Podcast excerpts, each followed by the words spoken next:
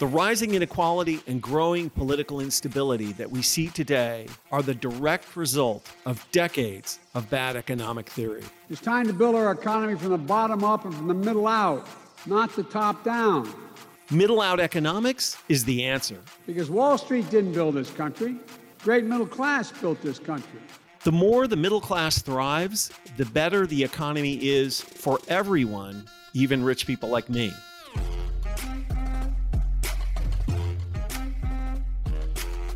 This is Pitchfork Economics with Nick Hanauer, a podcast about how to build the economy from the middle out. Welcome to the show.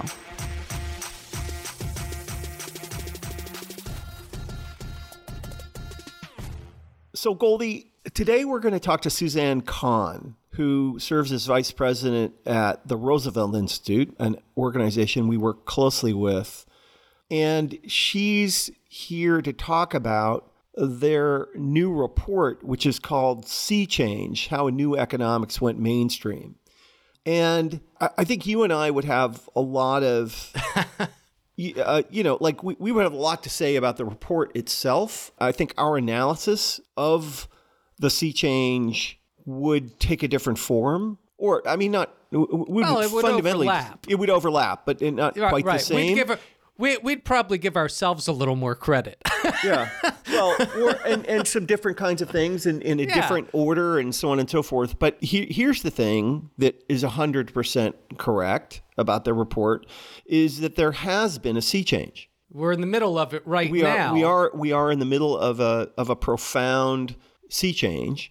And in fact, Nick, you and I, we've we've actually been writing about this for an upcoming publication. We we feel that we are we are in a middle out moment. Yeah, but but you know, it, it, there was a billion little things uh, happening simultaneously. A lot of people working on different things in different ways that came together to really create this phase change in how people saw economic cause and effect, how they saw what kind of policies made sense, what kind of things were possible, so on and so forth. You know, put aside who did what and how it all happened, it is no matter what, it's an extraordinarily important and consequential moment and something to be celebrated and promoted.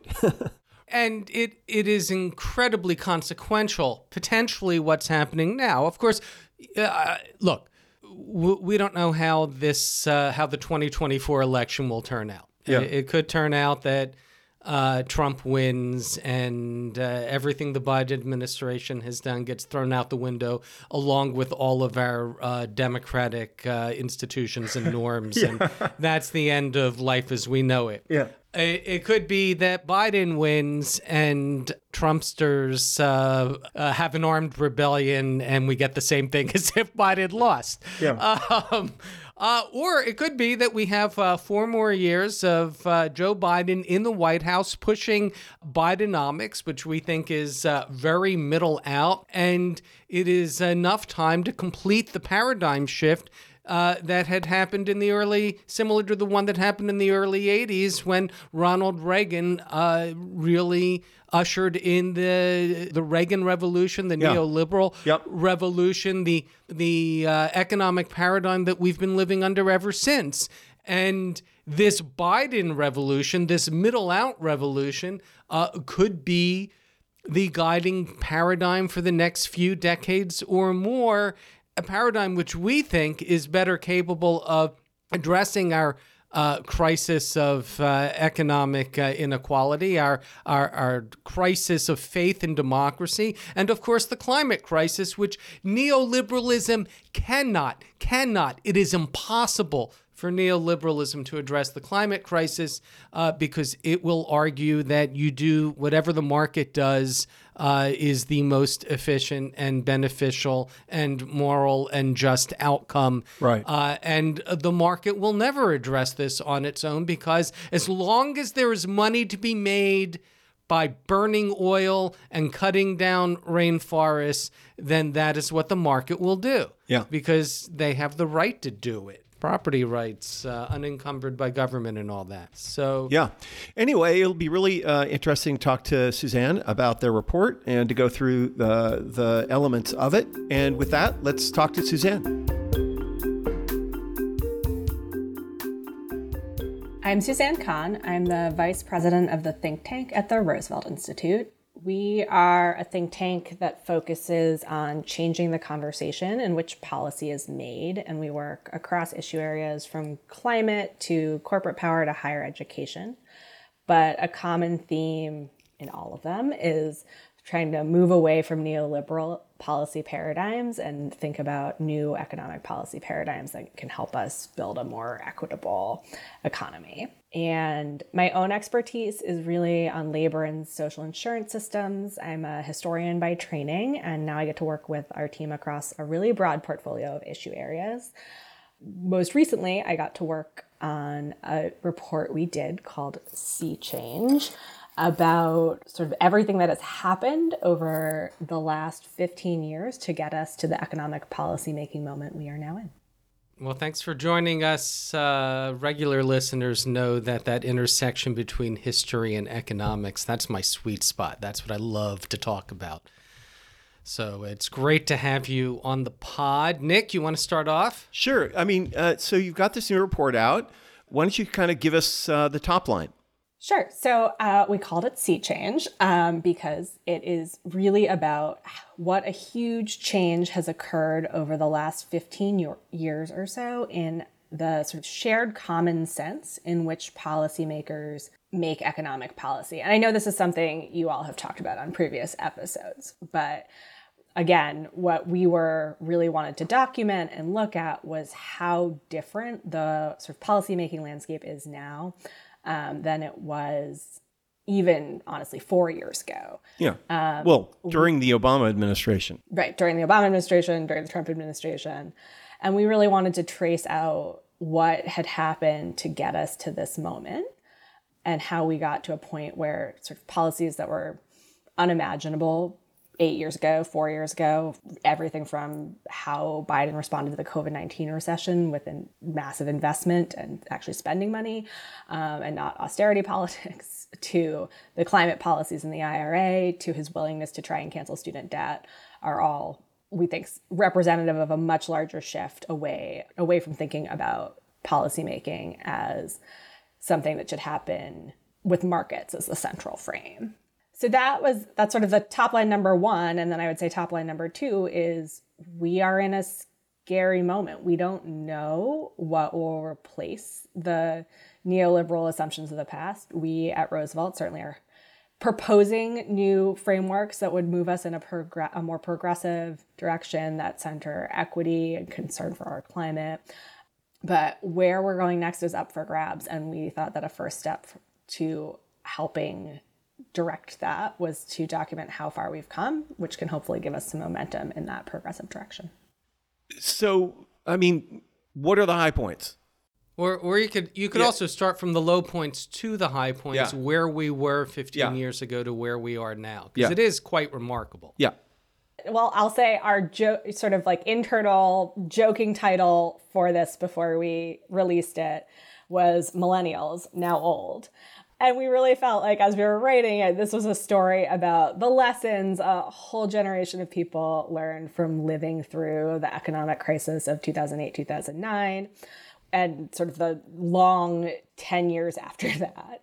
So we started a lot of the story with Occupy Wall Street as a response to the neoliberal framework with which the economic crisis was met and really tried to show how the groundwork was laid on a whole range of issues. I think it's fair to say no one really expected in during the presidential primary of 2020 that Biden would be the guy who like made all of these or made many of those ideas become at least partial realities that had been ideas that had been coming up from movements and economists and think tanks on really pushing the edge of pushing against neoliberalism for you know the past 10 or so years but the world changed so fast that the, the Bidenomics agenda has really reflected many of those lessons that um, I think were started to be learned and thought through in the wake of that 2009 recession. One of the advantages to having uh, an 80 year old president is that uh, Joe Biden actually was elected to the Senate before neoliberalism took hold. So he's old enough to remember what it was like before neoliberalism and what type of policies we had back then.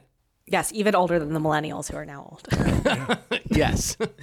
so let's talk about some of these policies and how, how they're different. I'm also curious, not just from the policy perspective, but how the economic thinking that under that underlies and informs these policies has changed. Yeah, absolutely. I mean, one of my favorite examples is actually student debt. Um, I think you can really trace an interesting arc from, again, Occupy Wall Street all the way through to Biden ultimately trying to cancel student debt. We can put the Supreme Court aside for a 2nd mm-hmm. But, you know, one of the things that really comes up during the Occupy moment is challenges to how much debt people are holding across a whole or for a whole variety of reasons and really challenging that. But the challenge to student debt gets really institutionalized. There are a bunch of organizations, including the Debt Collective, are formed out of the initial Occupy moment. And they really start to put together a challenge to the idea that higher education should be paid for in this way, which is to say by individuals using private financing, which was really sort of the product of neo- neoliberal policy ideas that's said we're all individuals who compete in a market. We all have our own human ca- personal human capital to invest in and investing in higher education for ourselves will be a good investment that prepares us to be little market actors who are going out into an equitable like an, a, a free market and we're just all going to compete from an equal starting platform so I think over the course of the 2020, uh, the 2010s, you really see a growing challenge to this this neoliberal idea about human capital underlying a like growing movement for free college and debt cancellation. You see Bernie Sanders pick it up in the 2016 campaign. And then by the 2020 Democratic primary, sort of all the candidates are fighting for who has the most progressive free college and debt cancellation plan. And one of the results of that is that when the COVID 19 pandemic starts and they are sort of looking around for ways to get money back into people's pockets and stimulate the economy, student debt payments get paused, which I don't think would have happened without that eight years of work putting that idea forward. And it creates a momentum of its own so that when you know when biden comes in into office people have not been paying student debt payments for months that continues and ultimately we see him try and cancel student debt and make major reforms to the way that payment systems work going forward as well. Right. And it's interesting because when you look at opposition to student debt forgiveness, it's often presented as like totally outside the norm that somehow we're going to take this large group of people and say, oh, you don't have to pay your debt, and that that is un American in some way. But really, it's the student debt itself that is the historical anomaly. Our entire public education system, both uh, K 12 and uh, public colleges and universities, was founded on the notion that a well educated, skilled workforce was a public good, not private, personal uh, owned human capital, but it's a public good. It was advocated for by industry because they knew they needed a literate and numerate workforce uh, in a modern economy. And it's the neoliberal era where we say, no, no, no, that's a private good. You should pay for it yourself. That's the historical anomaly. So again, it's it's in some ways, it's fascinating to see this start to shift back to what it had been for the the previous 150 years. Yeah, I, I completely agree, and I think you know Roosevelt did a lot of work in the 20 and you know 2018, 2019, looking at all the different ways that that idea about human capital had been misunderstood. And so we have a great paper about how actually employers are just demanding more and more credentials for the same mm-hmm. jobs and, and similar pay. It's not that you're actually investing in yourselves in a way that is getting new new return, you know, growing your, I guess, returns on that investment. And more, I think, like even more damningly, employers are demanding many more degrees for the same jobs from black applicants than from white applicants. We see that there's studies showing that as uh, unemployment goes up, uh, employers demand more credentials. As the labor market tightens and it's harder for them to find workers, they demand fewer credentials. Mm-hmm. Uh, so it's a market power uh, issue. So, speaking of market power, what, why don't we talk for a little bit, uh, Suzanne, about promoting competition? Take us through that. I think another thing you see over the course of the 2010s is a growing sense that there are these very large companies like Amazon that are having more and more control over our lives and are being allowed to grow and sort of absorb their competitors because of the way we've come to understand competition policy and antitrust law. And one of the another sort of big shift that you see the Biden administration implementing is appointing Lina Khan, who was like one of the leading critics of corporate concentration and a founder of the neo-Brandeisian sort of school of antitrust to run the FTC. And so we see them really centering an idea around needing more competition and really taking on corporate concentration, which I think is a larger part of it's obviously its own pillar of Bidenomics, but I think but across the board, one of the, the breaks with neoliberalism that is really significant that we're seeing is an understanding of power and really trying to understand how power is playing out, whether it's in labor markets or among companies or in shaping public policy. Um, and the competition policy is part of that. Right, and that is that is really kind of a core feature of neoliberalism is uh, wishing away power. I think knowingly because it's it's an it's an ideology created to benefit people yeah. who have lots of power. So yeah. you want to pretend it doesn't exist. But it's actually deep deeper than the weaponized ideological framework of neoliberalism. Power is wished away, and you know, in neoclassical economics, right? Like the problem is deeper and worse because you can't make the math work if power exists, right? In, in these equilibrium systems, you, you, you know you have to assume power away. If well, how do you mathematize perfect, power? Yeah, exactly. it's very difficult, and and you, you know if you you desperate to believe that markets are perfectly efficient and people are perfectly selfish and rational, and you know the economy is Pareto optimal, power is very awkward, and ignoring power in economics would be like ignoring gravity in physics you know, like you're missing the big part. and obviously, one of the most exciting things about the Biden administration is their head on approach to this problem.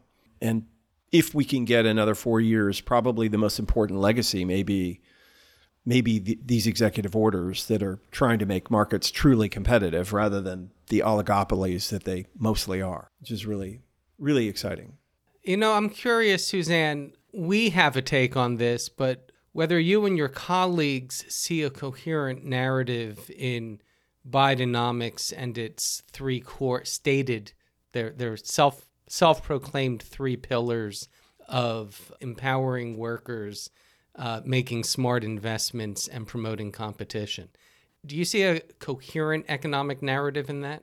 I do. I'm sure we all have thoughts about mm-hmm. how well that narrative is being presented. But I think, it, especially for folks like you and me who have been thinking a lot about neoliberalism and its coherent narrative, the three pillars do all take on the idea that markets are the primary frame through which public policy the, the government's role is to let markets be markets basically mm-hmm. And I, I, mean, I think it all goes back to the power piece we were just talking about. You know, I think they're all trying to look at how do we shift who or what companies have power and actually say there's a role for the government to play in choosing who we want to have power and how we want them to have power in around these different issues we need to solve.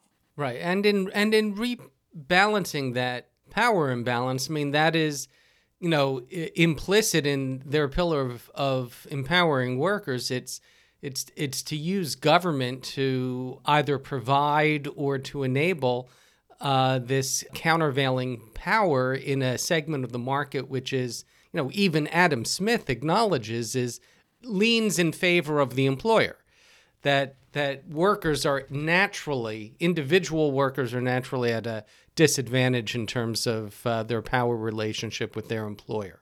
This is very different from the neoliberal approach of oh, just let the markets work it all out and we'll end up with an efficient and fair outcome because that's how markets always work. Yeah, and everyone has equal power in the system. But let let's get to some of the the specifics of this report in terms of what has led to these uh, changes, both in policy and, and theory. Obviously, we've got two big ones which kind of bookend this, which is the financial collapse, the Great Recession, and that long, painful, slow growth recovery. And then on the other end, the pandemic.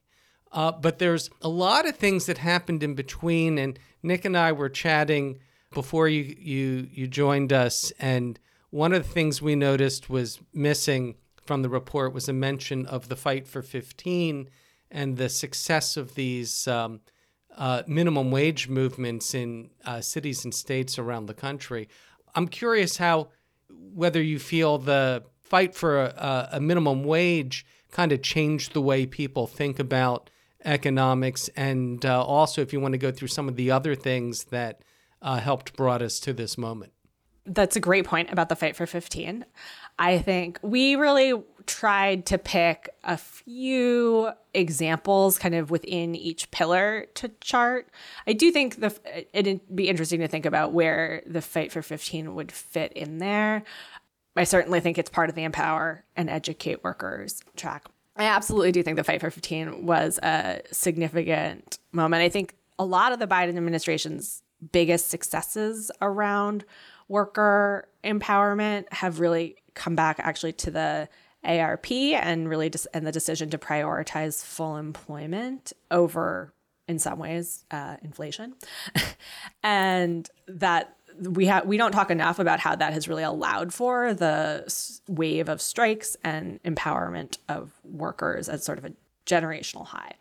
So i think that we were focused on that piece of the story and fight for 15 is probably more related to some of the unfinished business, but I think there's there's still a lot of work to do to reform our labor laws um, at the national level. I think what we would tell you is that it's we always viewed it as a wedge issue.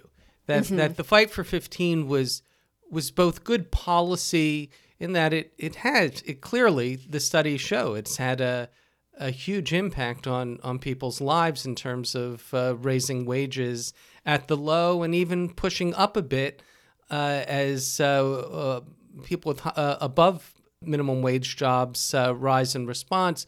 But it also, I think, has done a great job, not just just of educating workers as to, hey, we can win something like this. Mm-hmm. But I think pundits, journalists, economists, the fact that it called the lie on one of the core principles, not just of neoliberalism, but of neoclassical economics, that when the price of something rises, people purchase less of it that uh, the labor market is somehow locked into the law of supply and demand, that uh, if you raise the minimum wage, uh, employers will hire fewer low wage workers. And that has turned out not to be true again and again. Either there's no correlation, the studies show, or in fact, that recent study showing that the higher the minimum wage went, the larger the increase in employment locally. And to us, you know, we think this is just it calls the lie on orthodox economics entirely because if they're wrong about something as basic as that,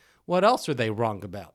Yeah, it feels to us like the $15 minimum wage was the first big assault on neoliberalism because the, the orthodox thinking was when you raise wages, it kills jobs. And, and the degree to which that idea got embedded in policymaking explains probably a trillion or a trillion and a half dollars of the trillion of the two and a half trillion dollar shift in income from the bottom 90% to the top 1%.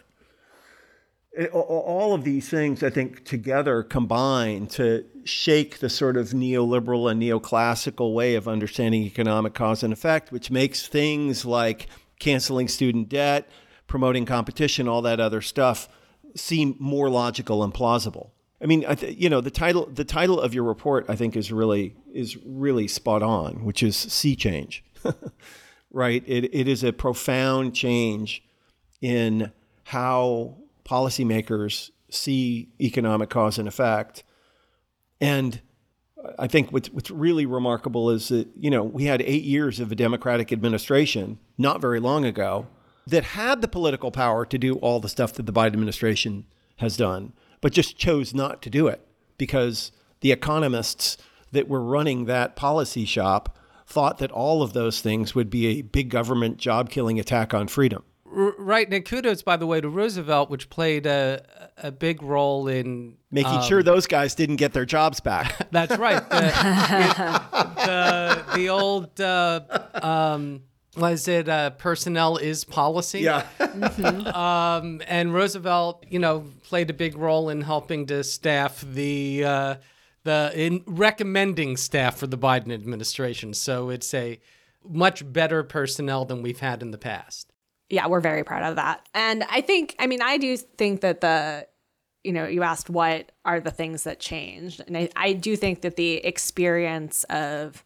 sort of the promise of the Obama administration, like I worked on that campaign. I remember the excitement mm-hmm. of the election. And then the, I think there was a visceral experience of the sort of grip neoliberalism actually had on all policy imagination that occurred over those eight years that are part yeah. of what laid the groundwork for this sea change. You know, I would add to that, you know, an accelerating climate crisis as well. and, and for the Trump administration. Yes. Well, and then there's the, uh, but in some ways, I think that's that's a different visceral experience. Yeah. yeah.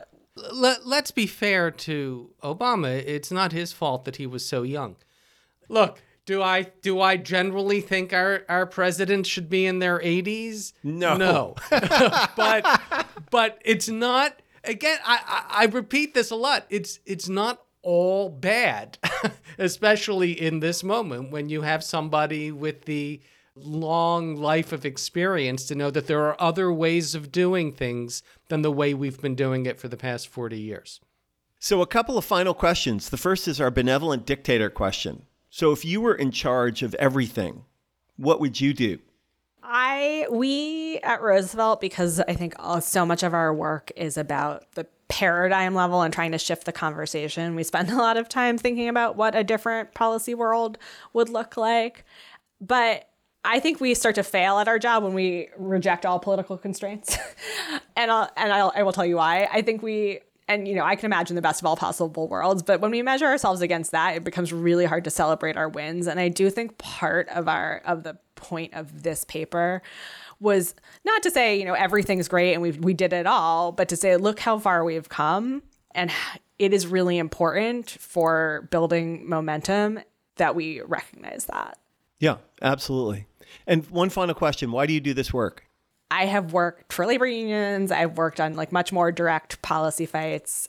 And I think sometimes it can feel a little silly to focus at this high a level around and really be trying to think through the conversation in which policy is made. But on the other hand, I do think we are at this moment where people are questioning neoliberalism in a way and, and the, the sort of dominant policy frame in a way that has not happened in 30, 40 years. And that's an incredible moment of opportunity, but it's also a moment where we don't know what's going to happen. Like, we don't know if the answer, if the new frame is going to lead us towards more climate catastrophe or less, whether, if it's going to make the air safer to breathe or less safe to breathe, if it's going to make people have more opportunity no matter where they come from or less. And I really think we, at a moment when things are up for grabs, it's so important that we are trying to ensure and putting forward a vision that can shape a whole range of public policies that move us in a more progressive direction. Awesome. Well, thank you very much for being with us. Yeah, thank you. This was fun.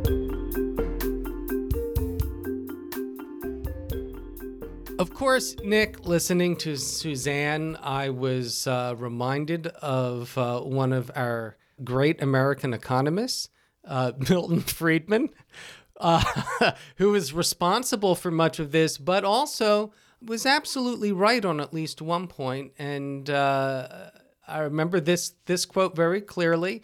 Only a crisis, actual or perceived, produces real change. When that crisis occurs, the actions that are taken depend on the ideas that are lying around. Yeah. Yeah, it couldn't be it couldn't have been more right.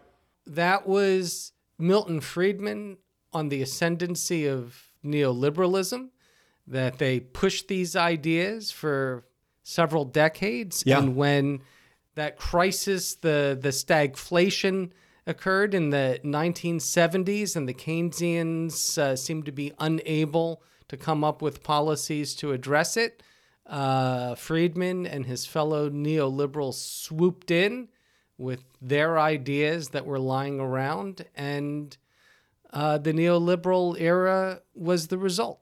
Yeah, absolutely. And here we are in a new era, and there's a bunch of new ideas that are percolating in a really profound way, and uh, will have a, I think, I think a really, a really big effect on the economy and ideally how people think about how the economy works. You, you know, one of the final things that Suzanne said that was that we don't know uh, what's going to happen, and and I agree in the sense that we don't know whether this par- new paradigm will be given the opportunity to take hold. But I think there are a lot of things that we do know about what that, if it does take hold, what that new paradigm will look like. Uh, because there's been a lot of advances in uh, economics on the just the science of it over the past uh, few decades that informs Yeah. uh, that middle out Bidenomics uh, paradigm. Uh, there's a lot of empirical evidence that supports it. Right. And uh, I think one of the things that you and I have played a role in over the past decade is there's the, the narrative has advanced. And, uh, you know, we are a storytelling species, and having a good story to tell is really important. Yep, absolutely. We're, we're telling a better story, and it's catching on. That's right. And you know, the good news is, Goldy, is that no matter what happens, the state of the art in economics has changed. I mean, the Heritage Foundation is never going to change, right? The Cato Institute is never going to change. But the better economic ideas that are emerging from the uh, academy, the fact that there's an empirical revolution going on in Right. academic economics, where, where we're not just talking about some dumb theory, we're actually checking what happens in the real world to figure out if the theory makes any sense or not. Uh, you know, those trends, I think, are, are, are not going to stop. They're going to accelerate. You know, I think there's a broad awareness within the academic economics community that a lot of the stuff that they said was true wasn't. And so I, th- I do think that they're, you know, obviously the world's at a very scary point, but I do think that long term, uh, the paradigm will shift. Uh, the question is, are we going to make a lot of progress soon, or is that progress going to be slow and fitful? And are we going to have to take two steps backwards or 10 steps backwards to take one step forward? That remains the question. And and I think one of things that's encouraging to me about this is, you know, as as Suzanne said, the the their their joke title was what millennials get old, and it's important to note that millennials who graduated into the job market in the mid aughts, into the the depths of the Great Recession and that slow recovery, they really suffered from neoliberal policies and neoclassical economic theory. They were the victims of it. A lot of the losses that occurred to them will never be fully regained. These are people whose lifetime job earnings will never recover fully, whose uh, net worth will never recover fully from that lost decade uh, post Great Recession. And, and that lost decade was a consequence of bad policy. And contrast that with what happened with the pandemic, which was a much bigger economic collapse than anything we saw uh, during the Great Recession. I mean, people have to remind themselves that the spike in unemployment uh, during the pandemic is so huge that we're going to have to just, you know, skip over it in future graphs because the the graphs won't fit on the page. I mean, Yeah. we're talking like magnitudes greater than anything we've ever seen in history ever. Yeah. And to have a disruption like that and to come out of it as well as we had, in fact, in some cases, many for many people better with higher incomes and more savings than they had before the pandemic. And then to have that that spike of um, well, I know you hate to call it inflation, higher prices. That you know spike of higher prices that we had, and to be told, oh no, we're going to have to have some suffering to deal with this. We're going to have to have seven and a half unemployment for two years, go back to the bad times. And it turns out we didn't. Well, this shows you oh my God, government is not the problem. Government can be the solution. And all that government spending actually paid off uh, in terms of uh, easing the transition into the pandemic and out of the pandemic and into this the historically strong labor market that we have today. So there you had a real life experiment. Yep. If you look at the millennials, they went through the neoliberal policies following the Great Recession. Said, "Oh no, we can't we can't spend too much. We have to have austerity. That's the way to get out of this." And 10 years of suffering, and then we have the non-neoliberal, almost Keynesian approach to uh, the pandemic. And oh my God, did we come out of this uh, Yeah. so much quicker and better from an even steeper decline? There's lessons to be learned from real life. Yeah. Let's hope we learn the lessons. The, the, the, the problem with humanity is we're so bad at that. Well, again, tell the story right. People need to know. Yeah. People need to know. They need to stop focusing on one year of inflation, of higher prices, which was very volatile, clearly a supply side problem. Stop focusing on that and look at how your real wages are higher than they were uh, before those prices went up, and how much better off you are coming out of the pandemic than you were coming out of the Great Recession. And man, Bidenomics starts to look pretty good. Absolutely. Again, if you want to read the full report, Sea Change how a new economics went mainstream, there is a link in the show notes.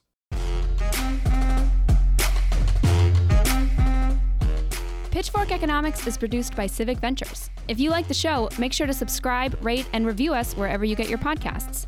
Find us on Twitter and Facebook at Civic Action and Nick Hanauer. Follow our writing on Medium at Civic Skunkworks and peek behind the podcast scenes on Instagram at Pitchfork Economics. As always, from our team at Civic Ventures, thanks for listening. See you next week.